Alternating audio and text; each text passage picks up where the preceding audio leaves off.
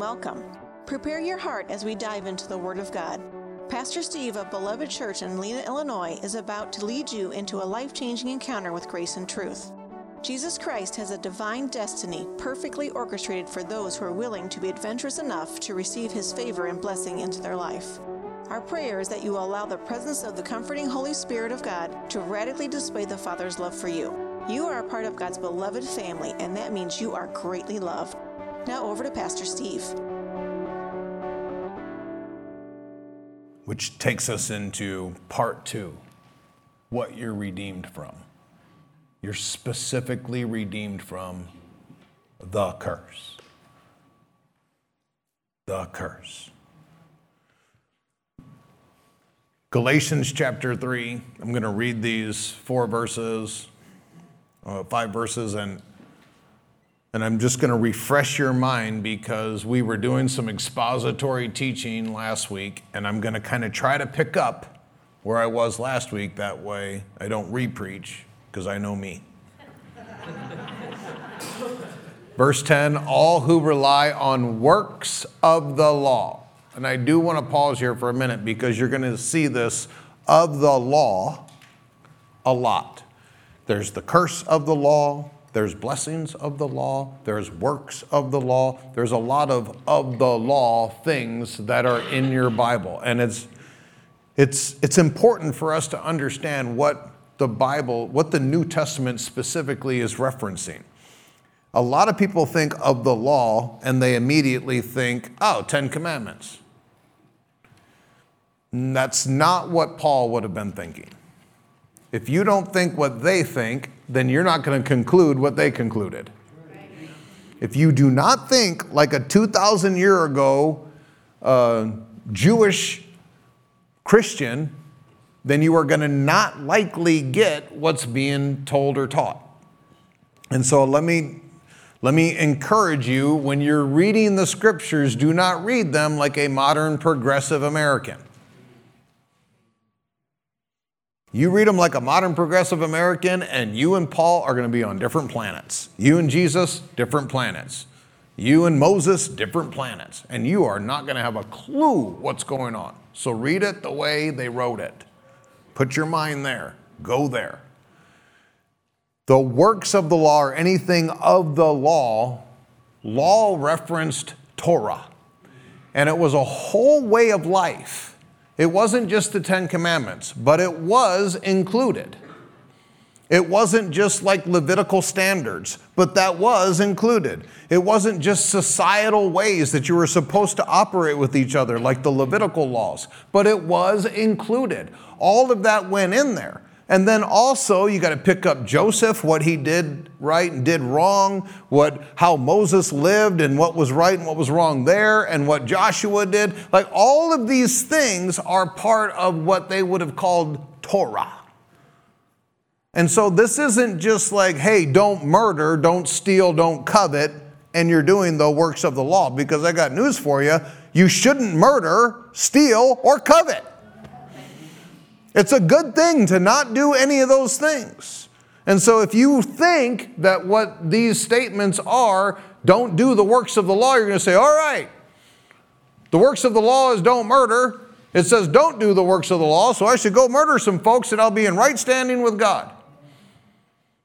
No Christian probably has ever thought that. But because we don't know what's being taught here, like, well, I shouldn't do the works of the law, but isn't not murdering one of the works of the it's talking about the works of the law, living all of Torah life and living it for the purpose of being in right standing with God. You can't live perfect Torah life and earn your way into right standing with God. You will never get there. You're in right standing with God because of Jesus Christ and from Him alone. You were saved by grace through faith. And that's not of yourself, it's a gift of God, not of works. What works? Works of the law. So that none of you can boast. We all got here the same way. We realized we were a mess and we needed to die. So we went to the cross with Jesus. He took our death. We allowed the old man to die, and then we took his resurrection. Jesus got the worst half of this deal. He got our death, we get his life. That's the way it is. So now we can live in this new divine life. Now we can live in accordance to the way God intended humanity to live, which is way broader than Torah. Way broader. There's a lot of things Torah didn't touch on. A lot of what was going on in Torah, just so you know, they were social laws, they were national laws. Thou shalt not covet is beneficial for a community. If you have a community that lives coveting each other, you will tear apart the community. A lot of what was going on there was for community. He was establishing the nation of Israel. He was saying, hey, you need to live this way, it's going to be better. And these, these weren't laws that were just unique to Israel. If you go and look at the Mesopotamian um, ancient people, Near Eastern groups, a lot of those people groups had the exact same laws. If you crossed the, the border and you went over to the land of the Philistines, guess what? It was illegal to murder. It wasn't a brand new Jewish thing. Hey, you know, we probably shouldn't kill each other. That's a great idea. they knew that societies would not function. This is why it, it's so it, is, it violates rational thought to think about what's going on in the sexuality of America. You cannot perpetuate a, society under the ideas of the experts right now.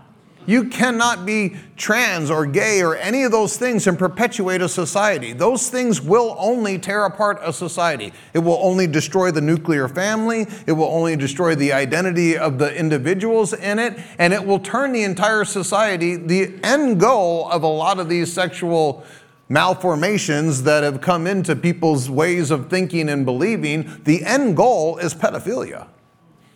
And if you think I'm being flamboyant, I can show you documentation from nearly every one of these groups that their end goal is to get to the children. Why? To destroy the society. You destroy the kids, you destroy a society. It's just that simple. And a lot of Christians are like, yeah, I can't believe that they do that. But what have you done? Before we're real quick to throw stones at all those people, what have you done? So, a lot of folks in this room, you haven't made it um, important to raise your kids in godliness, to raise your grandkids in godliness. I go test your kid. Hey, what's it mean to live righteous? What's propitiation? What did Jesus do for you? Who is Jesus? I had I had a woman not that long ago. I don't know, I guess longer than I thought.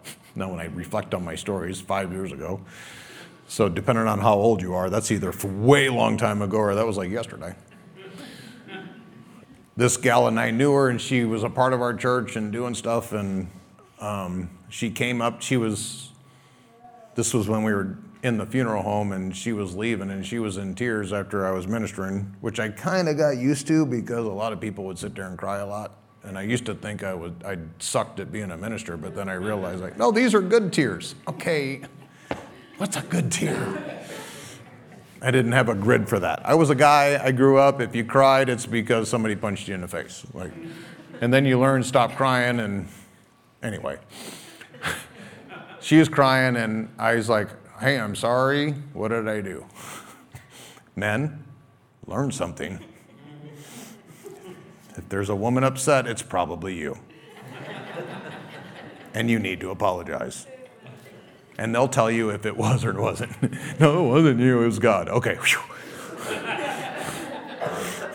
yeah, get him.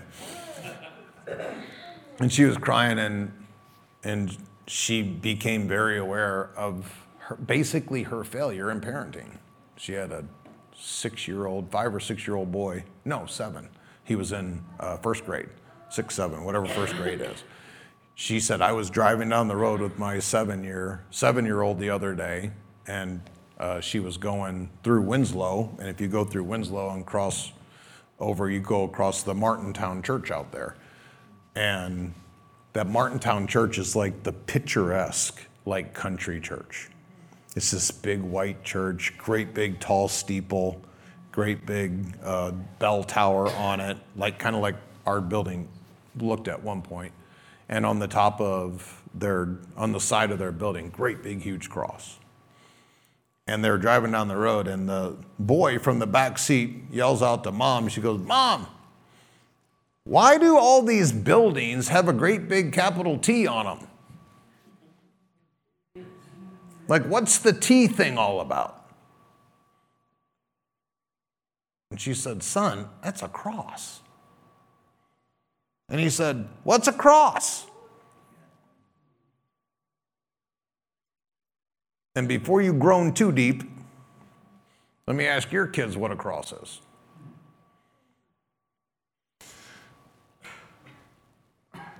The reason that this new sexual revolution is working is because they believe more in getting to the kids than we do. And they're going to get there because we're not going to stop them. You can try to protect your kids. You can hide them in the basement. You can, you can put find my iPhone apps on their phones. You can, you can do all the cool things in the natural that you want to, but I got news for you. They're going to find them. And if you don't do on the inside of them what needs to be done, when they find them, your children will have nothing to fight with. And they will be found. They will be found. It would be way more important for you to make sure that they are raised in the nurture and the admonition of the Lord than to be raised knowing the right and wrong about sexual predators trying to give them candy with a mustache in an old panel van.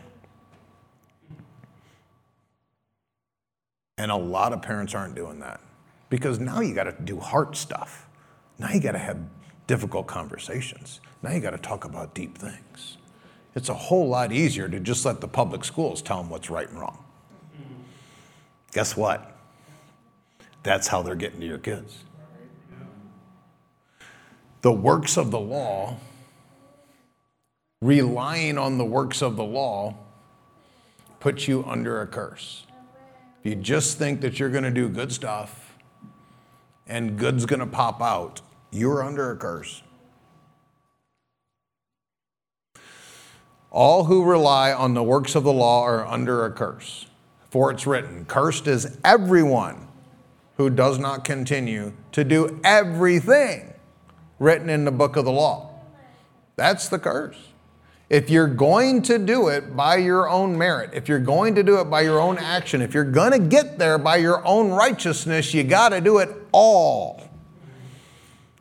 James in uh, James chapter 2 verse 10 says that if you break the law, if you miss in one single point, then you're guilty of the entire law. The way you could say it is like the entire law is one great big huge plate glass window, and you could write the whole Torah on this huge great plate glass window. And you could keep every single point, 618 laws. You could keep all 618 except one. And if you break that plate glass, the whole thing is broken. That those front doors down there I could shoot a BB through it, or I could drive a truck through it. And either way, I'm replacing the glass. The law works the exact same way. You either keep the whole thing and you do it by all of your merit, you do it by all of your righteousness, or the whole thing is broken. You offend in one point, the whole plate glass window is broken. All who rely on the works of the law are under a curse, for it's written, Cursed is everyone who does not continue to do everything written in the book of the law. Now it's clear that no one is justified before God by the law. That's probably pretty clear to all of us. Even a even a peripheral Christian is aware, like, I'm not getting a whole lot from God by all of my good works. Usually, you have to be kind of an arrogant Christian. You have to be in there quite a long time before you can ever surmise that. Like, well, I'm 20 years in and I've been living pretty holy. I don't even know if I sinned today. So God owes me some stuff. Okay, you need to go back to kindergarten. But when you're new to Christianity, you're like, yep, I didn't get here because I'm awesome. I got here because Jesus is awesome. You know, you should probably keep that attitude for the rest of your Christian experience. Now it's clear that no one is justified before God by the law because the righteous will live by faith. That verse is quoted four times, three times in the New Testament, and it was originated in Habakkuk chapter 2, verse 4. I went to a Word of Faith Bible college, let me tell you. We had to basically get these tattooed on our foreheads and read them every morning. The man who is going to live the just life you're going to do it by faith. You're not going to do it by works. Verse, uh, verse 12 The law, however, is not based on faith. On the contrary, the man who does these things will live, in, will live by them. If you're producing your own righteousness, you got to keep producing it. You are going to get tired. You're going to sleep. And then what happens? Well, then you have a bad dream or a nightmare or something happens and you just lost it and you got to start all over in the morning. Verse 13 Christ redeemed us. Notice the past tense. Christ redeemed us from the curse of the law. The law, the whole thing. It's not just, I've heard preachers preach, this is like Deuteronomy 28 and those of you that are hip to your Bible, Deuteronomy 28 is a huge chapter about, the, about blessing and curse, but it's not the curse of the law, it's a curse of the law. The curse of the law is anything that happened that came under a curse. Uh, one of those things was the garden. Anybody remember that story? We're going to get there in case you don't. But don't think that there's some specific curse. Like you're when you read this verse, I'm redeemed from the curse of the law. So I'm redeemed from the curse of if you murder, well then you got to get eye for an eye, tooth for a tooth. So I'm redeemed from that one.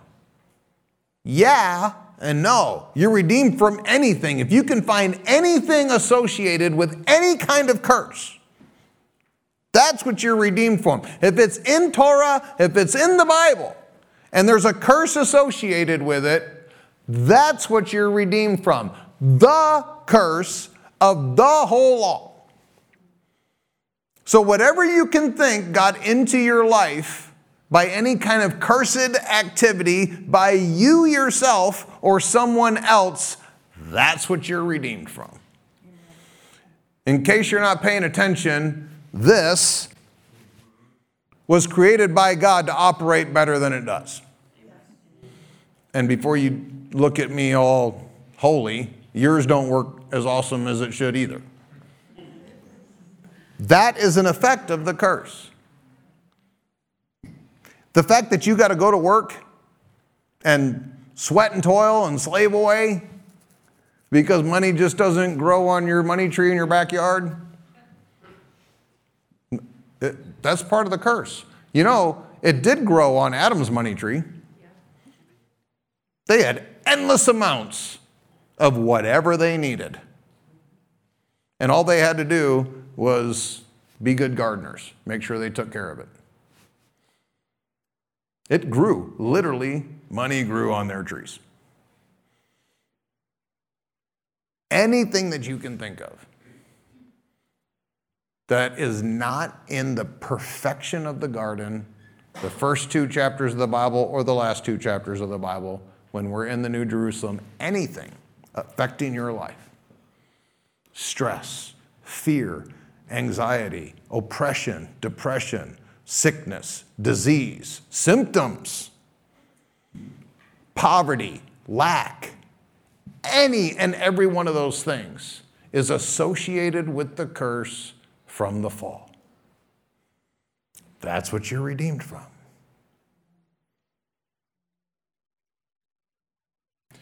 Christ redeemed us from the curse of the law by becoming a curse for us. This is one of those verses that just makes it hard for me, especially with Christians, not so much the world, but with Christians who are just peripheral about their Christianity, who are barely engaged in their Christianity. A verse like this to me would just slap them upside the face. Jesus became a curse for you. And you're still living purposefully in the curse. You're going to be purposefully in an addiction. You're going to be purposefully living a life contrary to how God intended for it to live. And Jesus became a curse so that wouldn't have to happen. Do you even care that he was cursed for you? He didn't have to do that.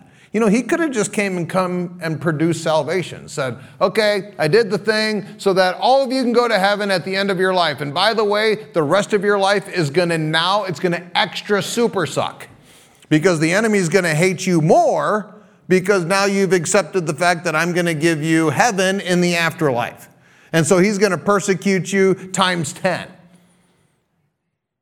He didn't do that. He literally came and said, Not only am I going to give you eternity, but I'm going to fix your now. He didn't have to do that. And how many people are like, Oh, thanks for that, Jesus. Woohoo, cheers. It, it, it, it hurts me. Now, it doesn't hurt Jesus. He's not as offendable as I am, but I'm not there yet. Christ redeemed us from the curse of the law by becoming a curse for us. For it is written, Cursed is everyone who hung on a tree. Jesus hung on a tree, a cross. That was actually the verse that I quoted to that lady when she told me about her son. I said, You need to teach your son Galatians 3:13.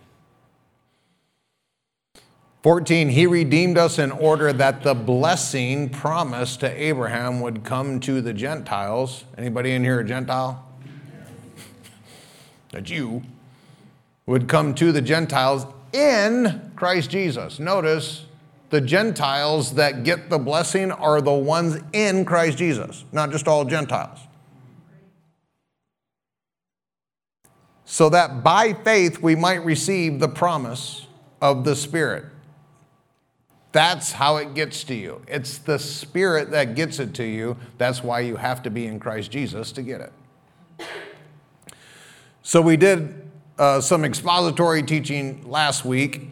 Uh, I went through verse 10, and, and the main highlight there was that in Romans 7, we uh, in verse 13 it says, But in order that sin might be exposed as sin, that's why God gave us the law. So the reason that God gave us the law was so that he could call sin sin.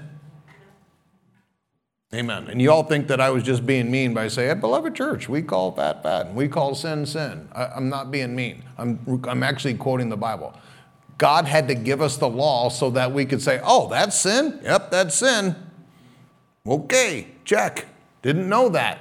My parents taught me that that's the way that we're supposed to do life. Well, your parents were wrong. Sorry. It, a, a bunch of stuff that we believe now. This is why it's important to live our lives based upon biblical values. Because a lot of things that we've been taught, especially like in this culture, it's just wrong. And when you call wrong bad and good, you're going to get confused. If it's wrong, it's bad. If it's righteous, it's good. And God is the one that knows that.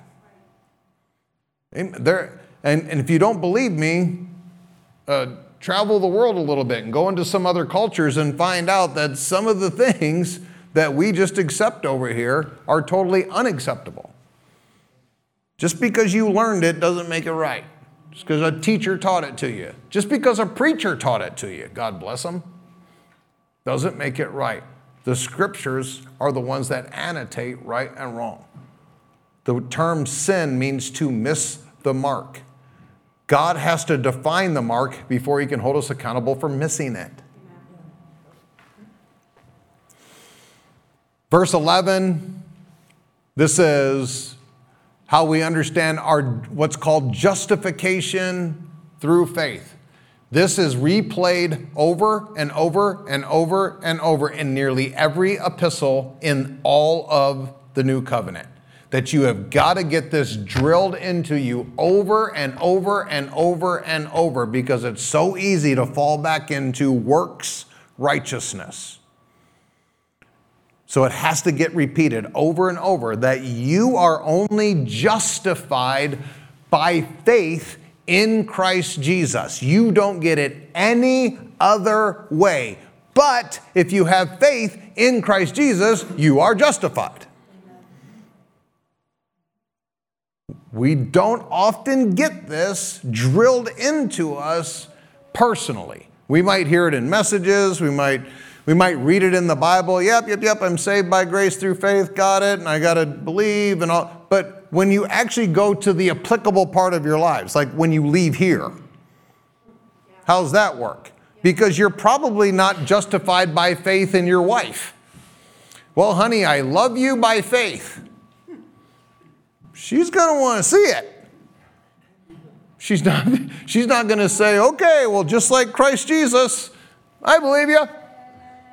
There is, there is activity that needs to be associated with that. That's why James came along and made sure that we all know that if you really have authentic faith, there will be works. But works are supposed to come from faith. Your works don't produce faith. And this is where kind of the word of faith, where I came out of, got it kind of messed up because I say, well, if you just do these things, you'll end up getting faith. That's reversed the way that it's supposed to be is you believe, and from your belief, you will do. Everyone in here is living 100% in association with what you believe your life to be. And if it's sick and miserable and you're oppressed and, and you're woe is me, and, and if all if that's your life, then that's because you believe it to be. And you could probably argue with me, no, no, no, no, I believe different things. Okay, I'll give you this much of a window to get your actions lined up with your belief, because I do believe that you can believe something and not quite unpack it within five seconds. But if it's been five years, you didn't change your belief. You're just telling everybody you do. Stop virtue signaling and actually change your belief. Verse 12 is the law is not based on faith. It is not. The law is not of faith. The law is good and righteous and holy. Thank God for the law. But you are not going to keep the law by action. The only way that you can have those things manifest in your life is by faith. The law is not by faith. Leviticus 18, 4 and 5 says, You who practice my judgments and keep my statutes by walking in them, I am the Lord your God. Keep my statutes and my judgments, for the man who does these things will live by them. I am the Lord. Your life is either going to be by living in the law or living in faith. Verse 13, this is the verse that every one of you, I would love for you to memorize and be able to just quote right from the depths of your heart that Christ redeemed us from the curse of the law by becoming a curse for us. This is the gospel. This is the gospel. Redeem means to buy back, like from a marketplace. And the example that I used last week was that you were like a slave, naked on the slave auction block. And the devil came along and says, Yep, I need me one of them. I'm going to abuse the heck out of that naked slave. And right before the gavel falls from the auctioneer for the sell to Satan, Jesus came along with holes in his hands and he says, I'll take them. And he bid higher. He bid by the blood of his own, his own blood, and he bought you with the precious price of his own blood and redeemed you out of the slave market, redeemed you out of shame, redeemed you out of nakedness, took you from that auction block and brought you in and made you a son and daughter of the Most High God. He didn't even make you a slave. He could have. He bought you. But he decided that he would rather have you as a son and a daughter. The atonement is in full view here. He became a curse for you. That means any of the curse that is operating in your life is illegal. It's a trespasser. You know, my uh, Kay and I's 14 years in Texas taught me a little something, something about trespassing. In Texas, you trespass, and they're pretty convinced the Second Amendment means what it means. In Illinois, you know, it's still up for debate. But in Texas, you just go roaming yourself into some good old boys territory, especially like East Texas, Central Texas, and you think you're going to go around there and muck up in his property, you're about to find what a 45 or a 44 means. And it's just. They're protecting their property. If you're trespassing, if you're illegally doing something on someone else's property without invitation, without rights, by Texas state law, they have a right to defend their property. And if that means to get you off it in a blood trail, then so be it. Any curse that gets into your life has gotten there illegally. Now, it might have got there naturally. You know, uh, when you buy a property, you have to get a survey. And depending on how old that property is, I just had a friend that went through something like this. They bought a really old property. It was the first time that it had been sold in like 100 years. It was close. It was like 90 years or something. So they had to do a survey. And they basically had to guess because the little rods had all rotted out and all that kind of stuff. So they went back and did all this research. It ended up costing them thousands of dollars to figure this out. So they did a survey and they figured out that the, the property line that they thought it was was something like 100 feet off. How does that happen? Because in one year, you know, like you just mow a little bit more. And then the next year you mow a little bit more, and the next year you mow a little bit more. And like 50 years later, you come out your front door drinking coffee in the morning, and your neighbor's, what are you doing? Well, this is my property line. When did that happen? A little bit over 50 years. I thought your property line was way over there. Yeah, but see, every year I just moved it a little bit. And that's what the enemy does in your life. A little bit, he moves it a little bit. And then you get to this stage and you're like, you know, I'm 40 and why does all my joints hurt all the time? Because you let him, over 40 years, move it a little bit. And then you get to the point where, well, the only way to get, to get ahead in life is to just work really hard, get a good job, get a corporate, a big salary, you know, and sell your soul to the corporation. That's the only way to get ahead in America now. That's the enemy just moved the line a little bit. You know, Deuteronomy 8:18 says he's given you the power to get wealth, to establish his covenant on the earth. He literally created you with power to create wealth. And then the world a little bit, little bit, little bit, little bit, little bit says you need to get a job. And minimum wage is pretty good. We're raising it. Shouldn't you be happy about the raise in minimum? Yeah, we should. Let's vote. More socialists, more communism. They raised our raises. This is a little bit, little bit, little bit, little bit. Well, you know that those preachers are legalistic. You know, if you want to just shack up together and try out each other for a couple years, you know, drive each other around, see if you really want to buy the car or not. That's totally fine. All those legalistic, old fashioned, conservative people trying to tell you that marriage is one man, one woman for a lifetime in a covenant, they don't know how fun life can be. Nope, we know. That's why we chose the other way. A little bit, little bit, little bit, little bit, little bit. Well, you can just have one drink.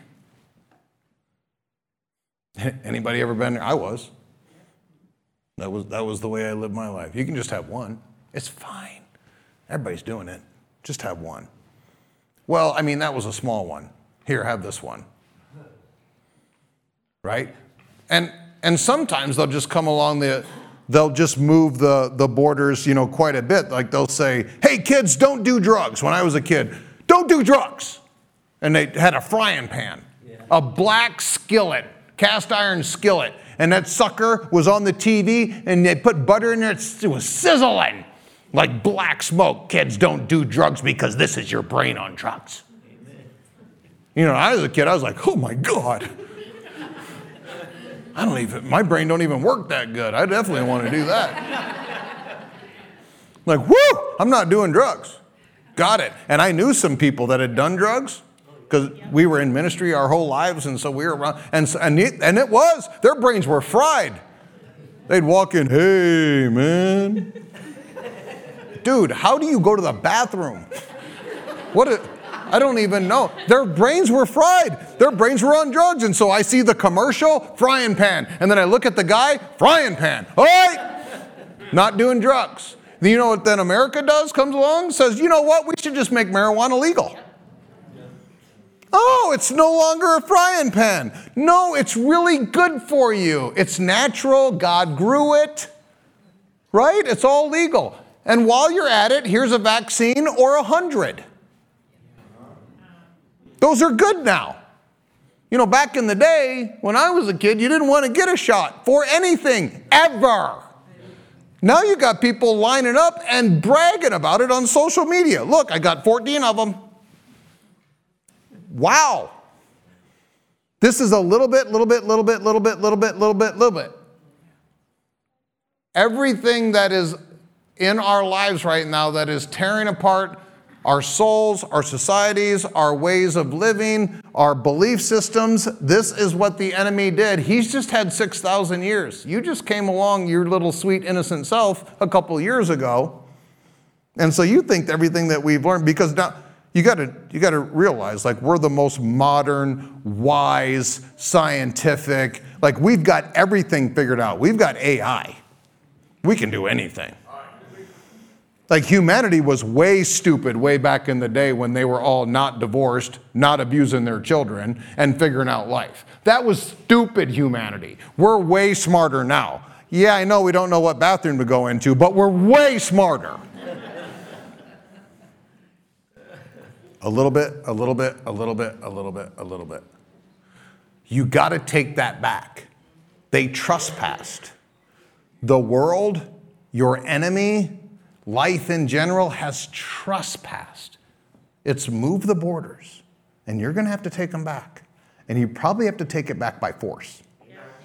Because usually when squatters come in and steal your stuff, you don't just show up and say, hey, caught you squatting, you should leave. Ah, dang, it was good while it was. I guess I'll see ya.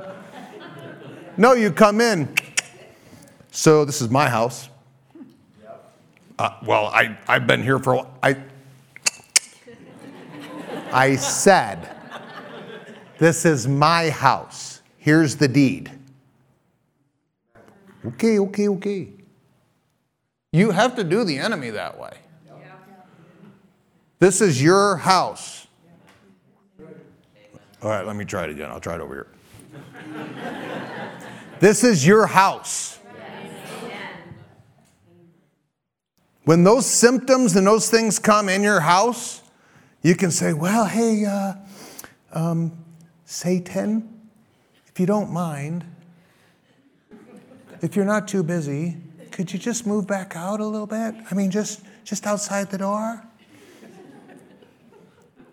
No, you. if someone came into my physical home with intent to hurt my wife or my family or destroy my home, I'm not saying I'm going to be violent, but violence is on the table. It's going to be based upon the response. If they come in and they're all like, I'm going into this house and I'm going to steal stuff and I'm going to hurt because there's a woman that lives there and I'm going to go in there. And then he walk, he busts through the door and he comes in and Steve's standing there. Whoa, thought you were gone. My bad. Yeah, you're bad. You, you got about five seconds. Now, if he comes in, he's like, hey, I'm here to destroy your house and steal your stuff and do terrible things to your family. And I say, oh, what? Ah, stupid neighborhood I live in. Degradation of society. Bad police, right? We should defund them. They don't do anything anyway. And you just come on in, I guess, since you're here. You know, people do that. Well, since the symptoms are here, I guess I'll just deal with them. No, in Jesus' name. Those symptoms that got into your body, that lack, that poverty that got into your life, those broken thought patterns that got into your soul, all of that stuff got there illegally after the cross. You need to take back the territory that belongs to you. For it's written, Cursed is everyone who hangs on a tree. Deuteronomy 21 23. You must not leave the body on the tree overnight. That's Bible. Why don't you leave the body on the tree overnight when you had to do corp? Uh, um, you had to murder people. You had to murder them back. But you must be sure to bury him that day because, notice because, anyone who's hung on a tree is under God's curse. It is, it is a public sign when they would hang people from a tree. It was a public sign. Now, this is way before crucifixion even was invented. It was a public sign. This person was wrong and guilty. He was so guilty, we did a public execution. If Steve Cassell was the president of the United States, we'd be bringing back public executions. I'm just telling you. The reason is you must not defile the land that the Lord your God is giving you as an inheritance. You allowing people to live in violation of society is defiling the land. When we let these folks around us do what they do, we allow them to defile our nation. And because we allow it, it has rights. Just like a squatter. You let a squatter live in your house, better start paying the electric bill. 2 Corinthians 5 19 and 21. Notice I skipped from 19 to 21. That God was reconciling the world to himself in Christ, not counting men's trespasses against them. So in Christ, God was reconciling the whole world to him by not keeping track of all of our trespasses. That's awesome. Some of you will get that later. And then he committed to us this very message the message of, hey, by the way, everyone, you're reconciled to God because God was in Christ reconciling you to himself. That's really not the message that a lot of evangelistic efforts are. You, you see evangelists on TV and they're like holding signs like, you're going to go to hell, repent, turn or burn. That's really not the message of reconciliation. The message of reconciliation is hey, God wanted you to be a part of his family so much that he was in Jesus, making sure that you could be reconciled to him so that you could have a great relationship with your Father. Verse 21 God made him, Jesus, who knew no sin, to be sin on our behalf. Nobody knows what I'm going through. Jesus does. Jesus does because he knew. He had to pay for it, so he knows. He knows what you went for because not only did he have to go through it for you, but he had to suffer the punishment of it. He knows. Does Steve know? Nope. Do I want to know? Nope. I don't need to know. My solution to your problem is Jesus, not Steve, not my psychology, not my sociology, not a pill, not my not waving my magic uh, ministerial wand over your head. That none of that is the solution. The solution to your problem is Christ. That's why the enemy wants you mad at God. The more offended you are at God and God's people, the less likely you are to get the solution to your problems. God made him who knew no sin to be sin on our behalf, so that in him we might become the righteousness of God. You are the righteousness of God. In Him. In Him, not in the mirror, in Him.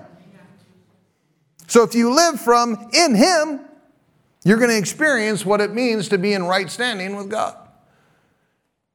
Galatians 4 5 is to redeem those under the law, that we might receive the adoption as sons. This is why he did it, to make you the son. That's what Mitchell's song is about. I am the son in whom you are well pleased. And for all the gals like, I'm not a son. Yeah, you are. It's, it's not a gender term, it's an inheritance term. You are the son. The son gets the full inheritance of the father, just like the firstborn. Jesus was the firstborn, and then he gave you the firstborn inheritance. So you are the son. Verse 14, he redeemed us in order that the blessing promised to Abraham would come. This is, the, this is one of the reasons for your redemption. And this is where modern Christianity cannot get it sorted. Because they either reject this, like we're not supposed to be blessed, our blessings are fake, they're ethereal, they're all in the spirit. You're never going to experience any of them. They're off there like a carrot in front of a donkey. Just keep plodding away. Maybe one day you'll get the carrot. It's on a string, it's not a real carrot. That's what religion teaches. You just keep on, just keep plugging away. You'll get there. God bless you. The other side of religion is there's no carrot. It's just terrible. Life is terrible. Suck it up. That both of those are wrong. There's no carrot on a string. God's not trying to trick you into being a Christian. And God did the redemption of your life in such good fashion that there are right now, immediate, present day blessings that belong to you. And they're outlined in scriptures by called the blessings of Abraham. And we get all of these in the Spirit through Jesus Christ. Ephesians 1 3 says that you have all every spiritual blessing in heavenly places. So all of these blessings have been deposited to your spiritual account. So if you want any of these blessings, they already belong to you. You don't got to pray for them. You don't got to give for them. You don't got to work for them. You don't have to stomp around and bind devils to get them. You don't have to do none of that stuff. They're already deposited 2,000 years ago in your account before you were born. That's what inheritance means. He redeemed us in order that the blessings promised to Abraham would come. So I'm going to give you a couple of these blessings. Genesis 12, 1 through 3 is the big one. This is the first one. Abraham is just some doop doo over minding his own business in Ur, worshiping whatever poly god he was worshiping because they had lots of gods back then. And I don't know exactly how this story works, but basically, uh, Genesis chapter 12 opens up with God just shows up in front of this dude. Wouldn't that be a fun day? You're out minding your own business, worshiping Baal, you know, being a good guy, and then Yahweh shows up. Hey! Who are you? Yahweh. Then the Lord said to Abram, Leave your country, leave your kindred, and your father's household, and go to the land I will show you. I, I, I do not have time to unpack all this. I am already out of time. But he know he didn't show up and say, Hey, Abram, I love you. You're the prettiest of all the people. I re- did you do something new with your hair? Oh, I love that. You know, we should make it so the Levites do that with their bangs. no, God shows up and it's like he's God. Hey, do this. He, and here's the shocker He did. This is why God's not going to show up to many people in modern America. He's going to just show up and say, Hey, I'm Jesus. I'm the one that redeemed your entire life. I did that cross thing. I've done all these things to get you born again. I want you to come, take up your cross, give away everything that you own, and follow me. Whoa, whoa, whoa, whoa, whoa, whoa. Why do I got to do what you want me to do? Who died and made you God?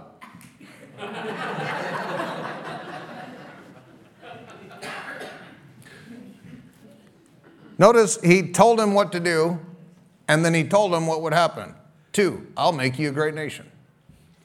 A single dude. Let me ask you this Was Abram a Jew?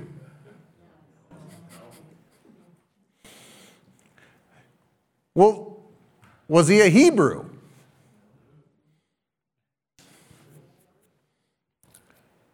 This is important that we get this. What made Abram turn into Abraham was him believing the promise. He didn't get dispensed some extra DNA genetic code, DNA genetic code. And so we have a we have a, a world today, especially in evangelical Christianity, that we think the Jews are like they're the real people of God. We're just like the backup. The real people of God were, right here, were, and always will be people of faith. You're not any more or less special by anything in your genetic code, the color of your skin, your gender, which there's only two. None of that makes you special. What makes you special is that God loves you. And if you respond to his love and answer the call, then you get to be his kid. I will make you a great nation and I will bless you. I will make your name great so that you will be a blessing. Verse 3 I will bless those who bless you and curse those who curse you. Abram, not Abraham, Abram, not a Jew. You know, we use this verse like, hey, better be careful with the land of Israel over there in the Middle East because the Bible says that if you do something to Israel, then God's going to what? What spiritual calisthenics did you go through to get to that? Well, because it says in Genesis, okay, who did he say it to? It wasn't a Jew, it was an Abram. I'll bless you, I'll bless those who bless you and curse those who curse you. Let me, I have to stop. Am I saying that Israel needs to be blowed off the map? I don't know, I don't know why I have to do this, but I get attacked a lot. Israel is a nation filled with people that God loves. Syria is a nation filled with people that God loves.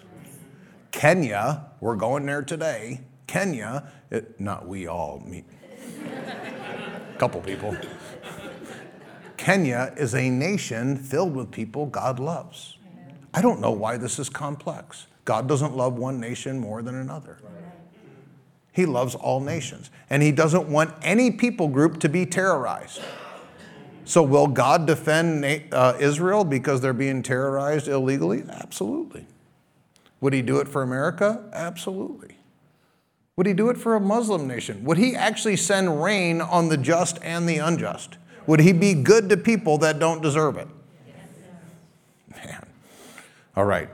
I shouldn't even have gone there. I should have just stayed there. I'll bless those who bless you, curse those who curse you, and all the families of the earth will be blessed through you. If there's anybody that's ever been blessed, it came through Abram. That's what God said. There's more blessings. Genesis chapter 12, Genesis chapter 13, Genesis chapter 15, Genesis chapter 17, Genesis chapter 22. I'm going to do this really fast. Watch this.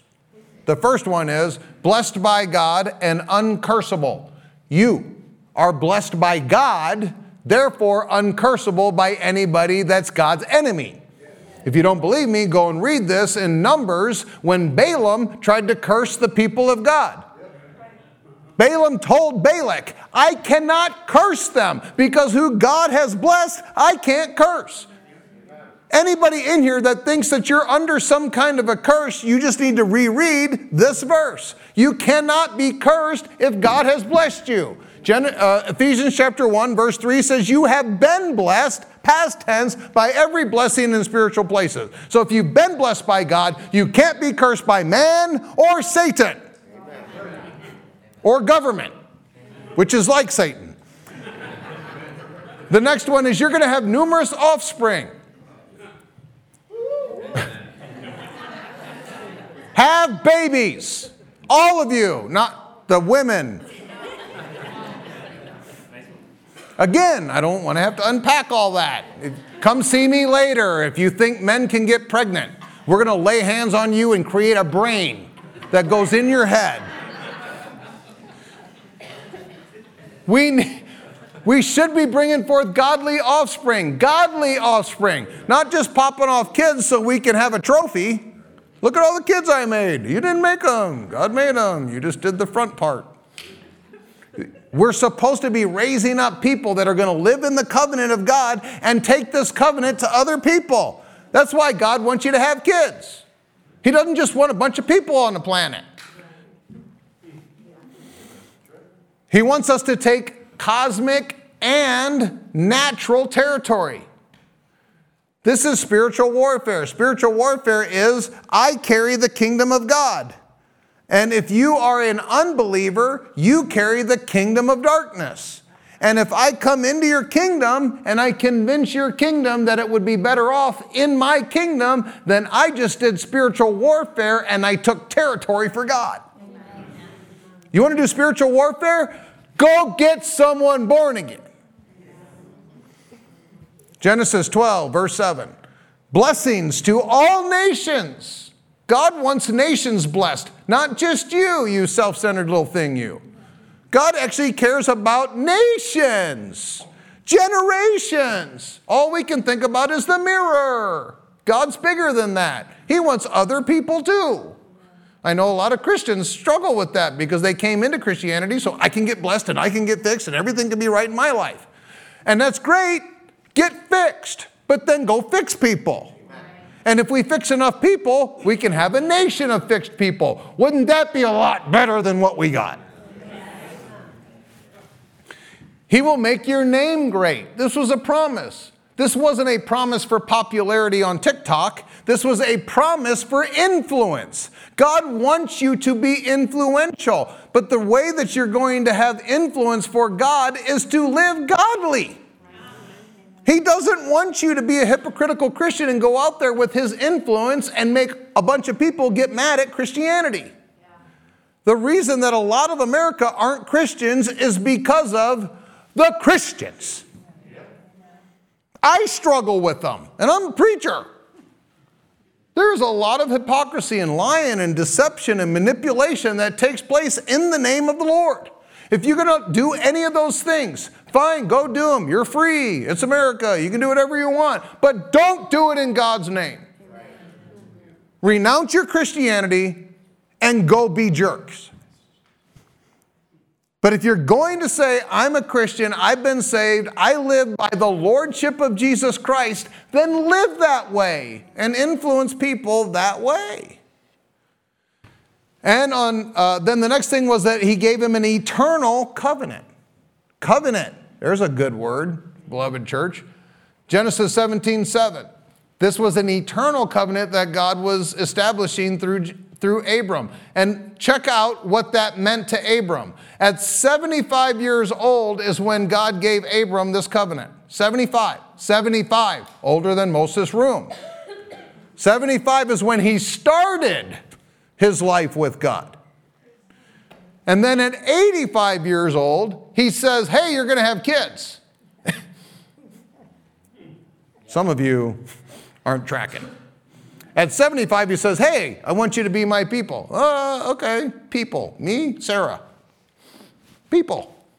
And then he comes to him 10 years later and says, Hey, you're going to have so many kids, it's going to be like the stars in the sand.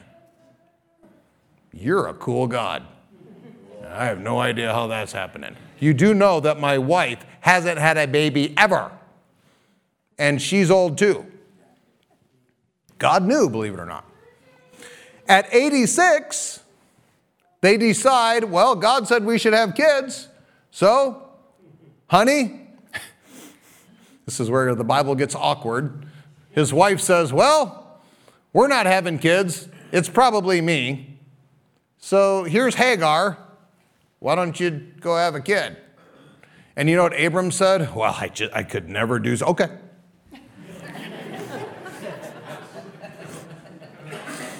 That's called Ishmael. When you try to fulfill God's plans in your own effort, you're going to have you an Ishmael. And Ishmael is the whole reason that we have the Middle East conflict.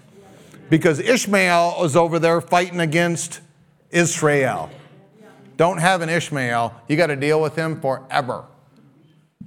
You got to feed him, you got to take care of him. Genesis 17, God cut the covenant with Abraham. Please go read that. That's one of the greatest covenant places in Scripture in Genesis chapter 17, verse 5.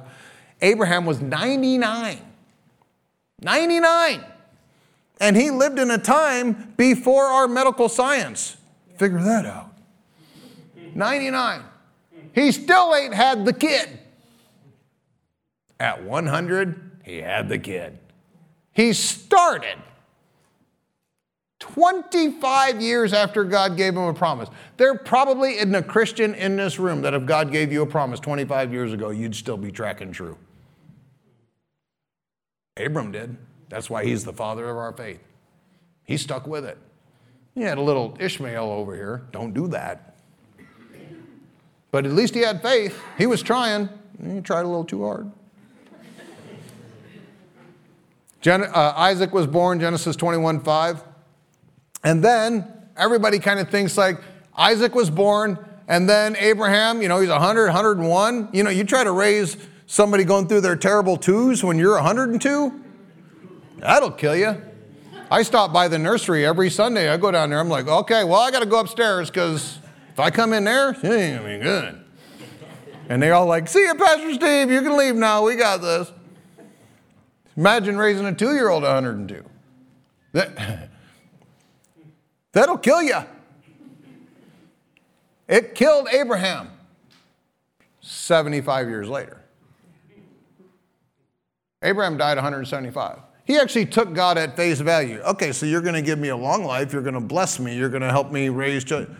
So I, I, need to be like 175 because you didn't come meet me till I was 75. I need, need at least 100 years to make all this work. And God's like, okay. You think God cares?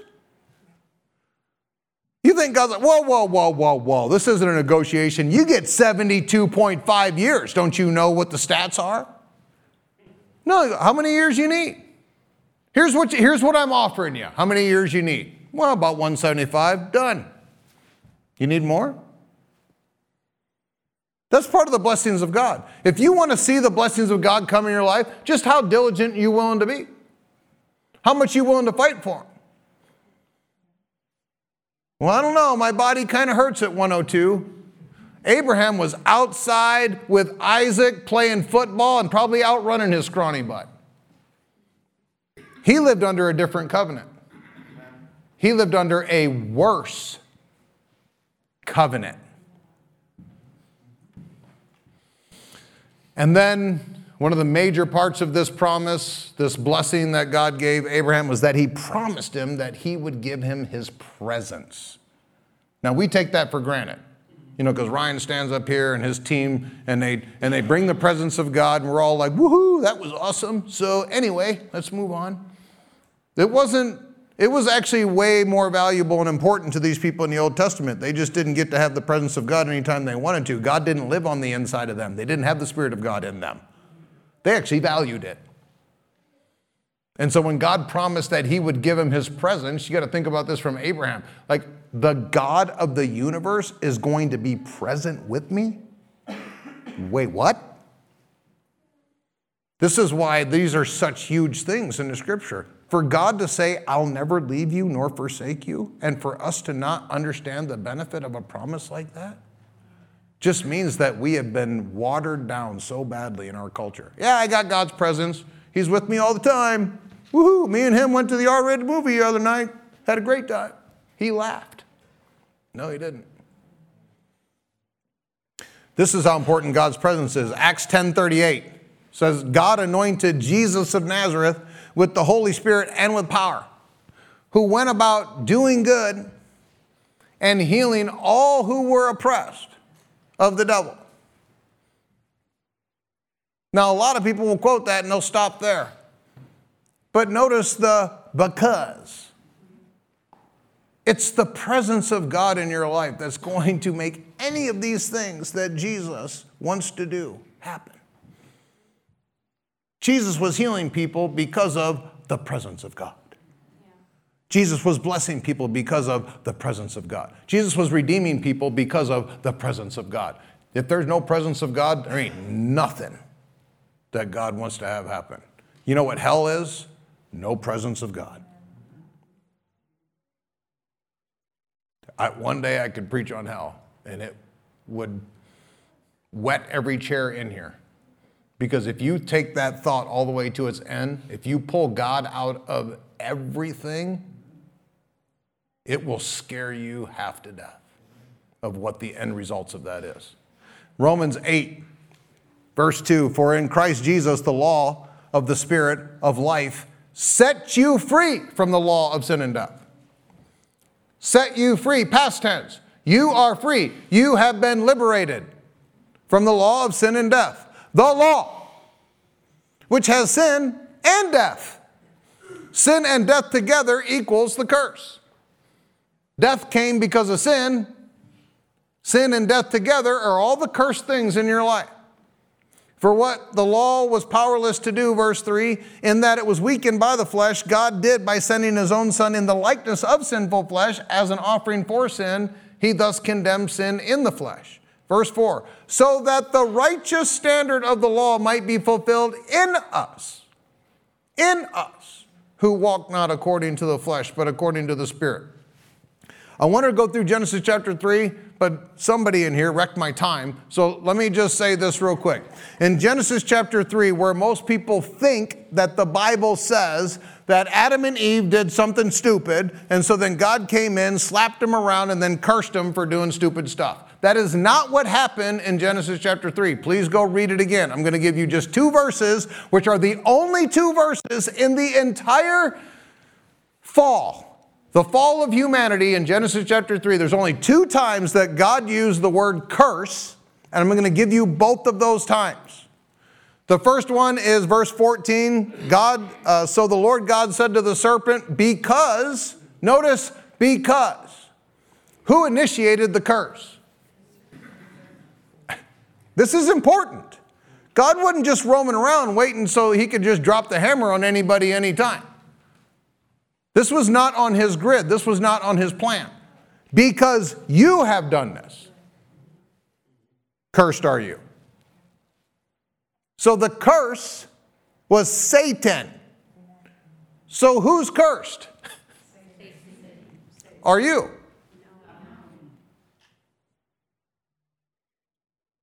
You know how many people that if you ask them, like, you know, what did God do to humanity after the fall? Well, he cursed them.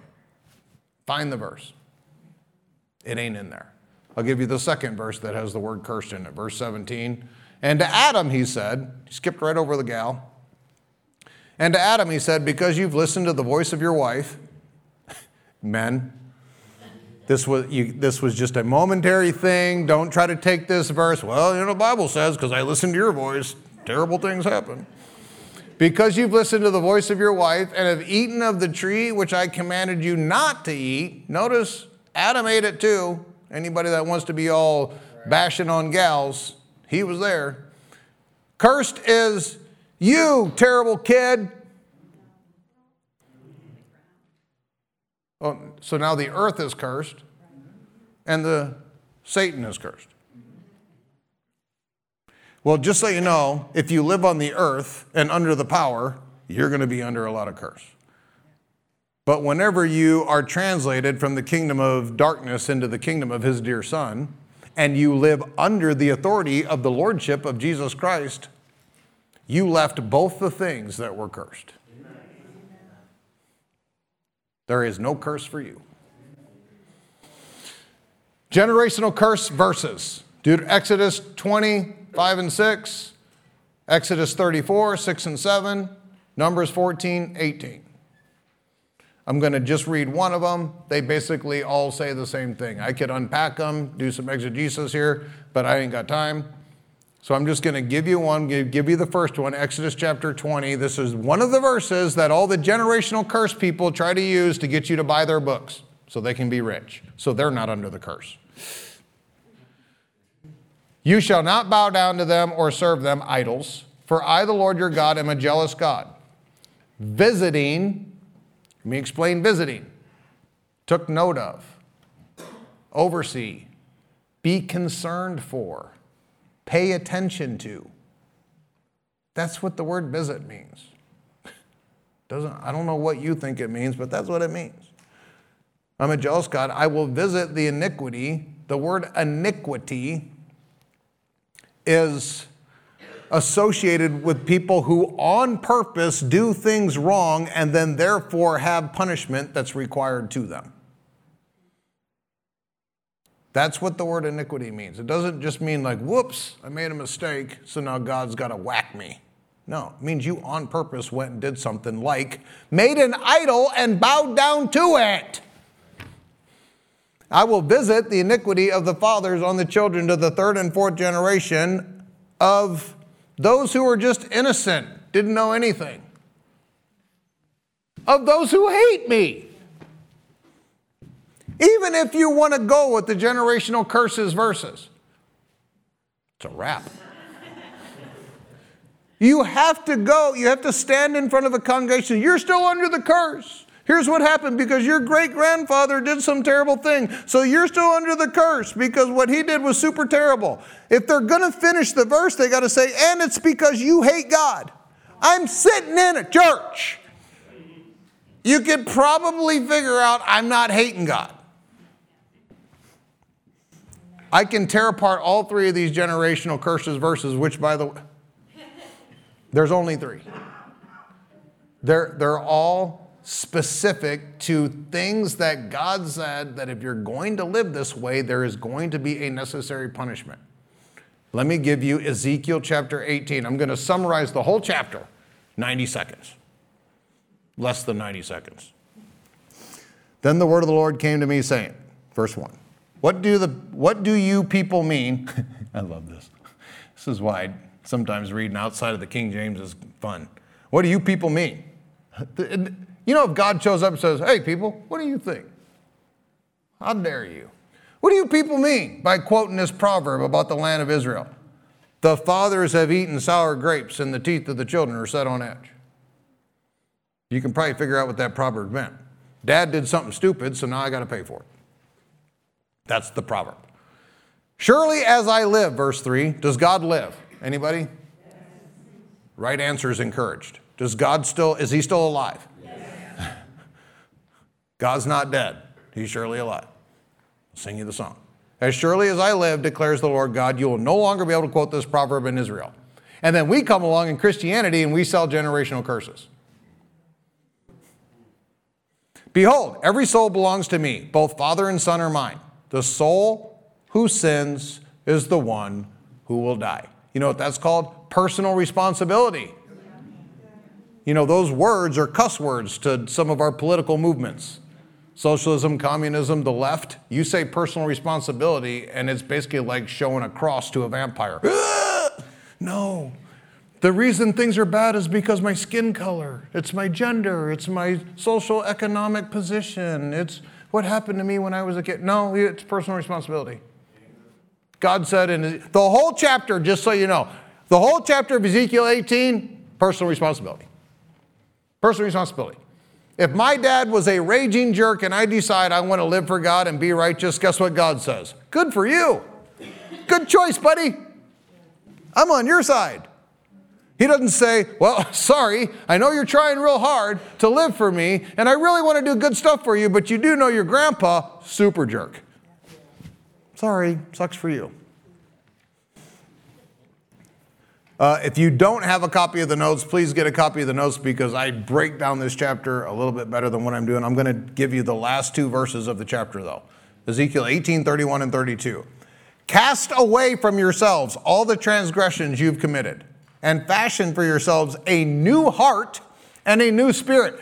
They were literally prophesying the new birth that you and I have. Yes. Get into the new birth, people. And fashion for yourselves a new heart and a new spirit. Why should you die, O house of Israel? Why should you stay in the curse, people of God? For I take no pleasure in anyone's death, declares the Lord God. No one's death. God doesn't like anybody dying, even the ones that you want to die. You know that guy that you really don't like on TV who goes to Washington, D.C.? God don't want him to die either. God loves people. He wants them to get redeemed. He wants them to get born again. God loves everybody. I know, shocker. He loved you. Some of us know how you were. So repent and live. How do you live? Repent. Sounds just like a message I preached a few weeks back. 1 Peter 1 18 and 19. For you know that it was not with perishable things, such as silver and gold, that you were redeemed. If you were redeemed by gold, then someone else could buy you by gold. From the empty way of life, look what the cursed life sounds like. The cursed life is the empty life. From the cursed way of life you inherited from your forefathers. There's a generational curse. You were born human. That's the only one you get. So, what are you going to do about being born human? Verse 19, but with the precious blood of Christ, a lamb without blemish or spot what do you do about being born human? You be reborn in the divine nature. Now you're free. Now you're liberated. Now you're not under anything that happened to the snake or to the earth. You used to live in a cursed sandwich, and now you've been redeemed. Now you live in heavenly places at the right hand of God, and you're experiencing the blessings of God that are the blessings of Abraham, that are the blessings of Christ in the Spirit stored up for you for the rest of eternity. Please rise so I can bless you. Thank you so much for sharing this time with us as we have encountered Jesus Christ through the ministry of his life changing word. If you would like to learn more about Steve Cassell Ministries and Beloved Church, you can go online to stevecassell.com or belovedchurchillinois.com. You can also contact us at 815 990 0367. Always remember that you are a part of the beloved family of God, and Beloved Church is the place where you are greatly loved. Now, please open your heart to receive as Pastor Steve proclaims the blessing of the Father over your life. I pray, I declare that above all things, that you allow the finished work of the cross to bring prosperity into your finances and also divine health, prospering your body. And all of these things are going to affect you in a supernatural way as you allow your soul, your mind, your will, your emotions, and your personality to be perfected in prosperity that the Father desires for you to have. We love you, and we cannot wait to see and be with you again soon. Goodbye, beloved.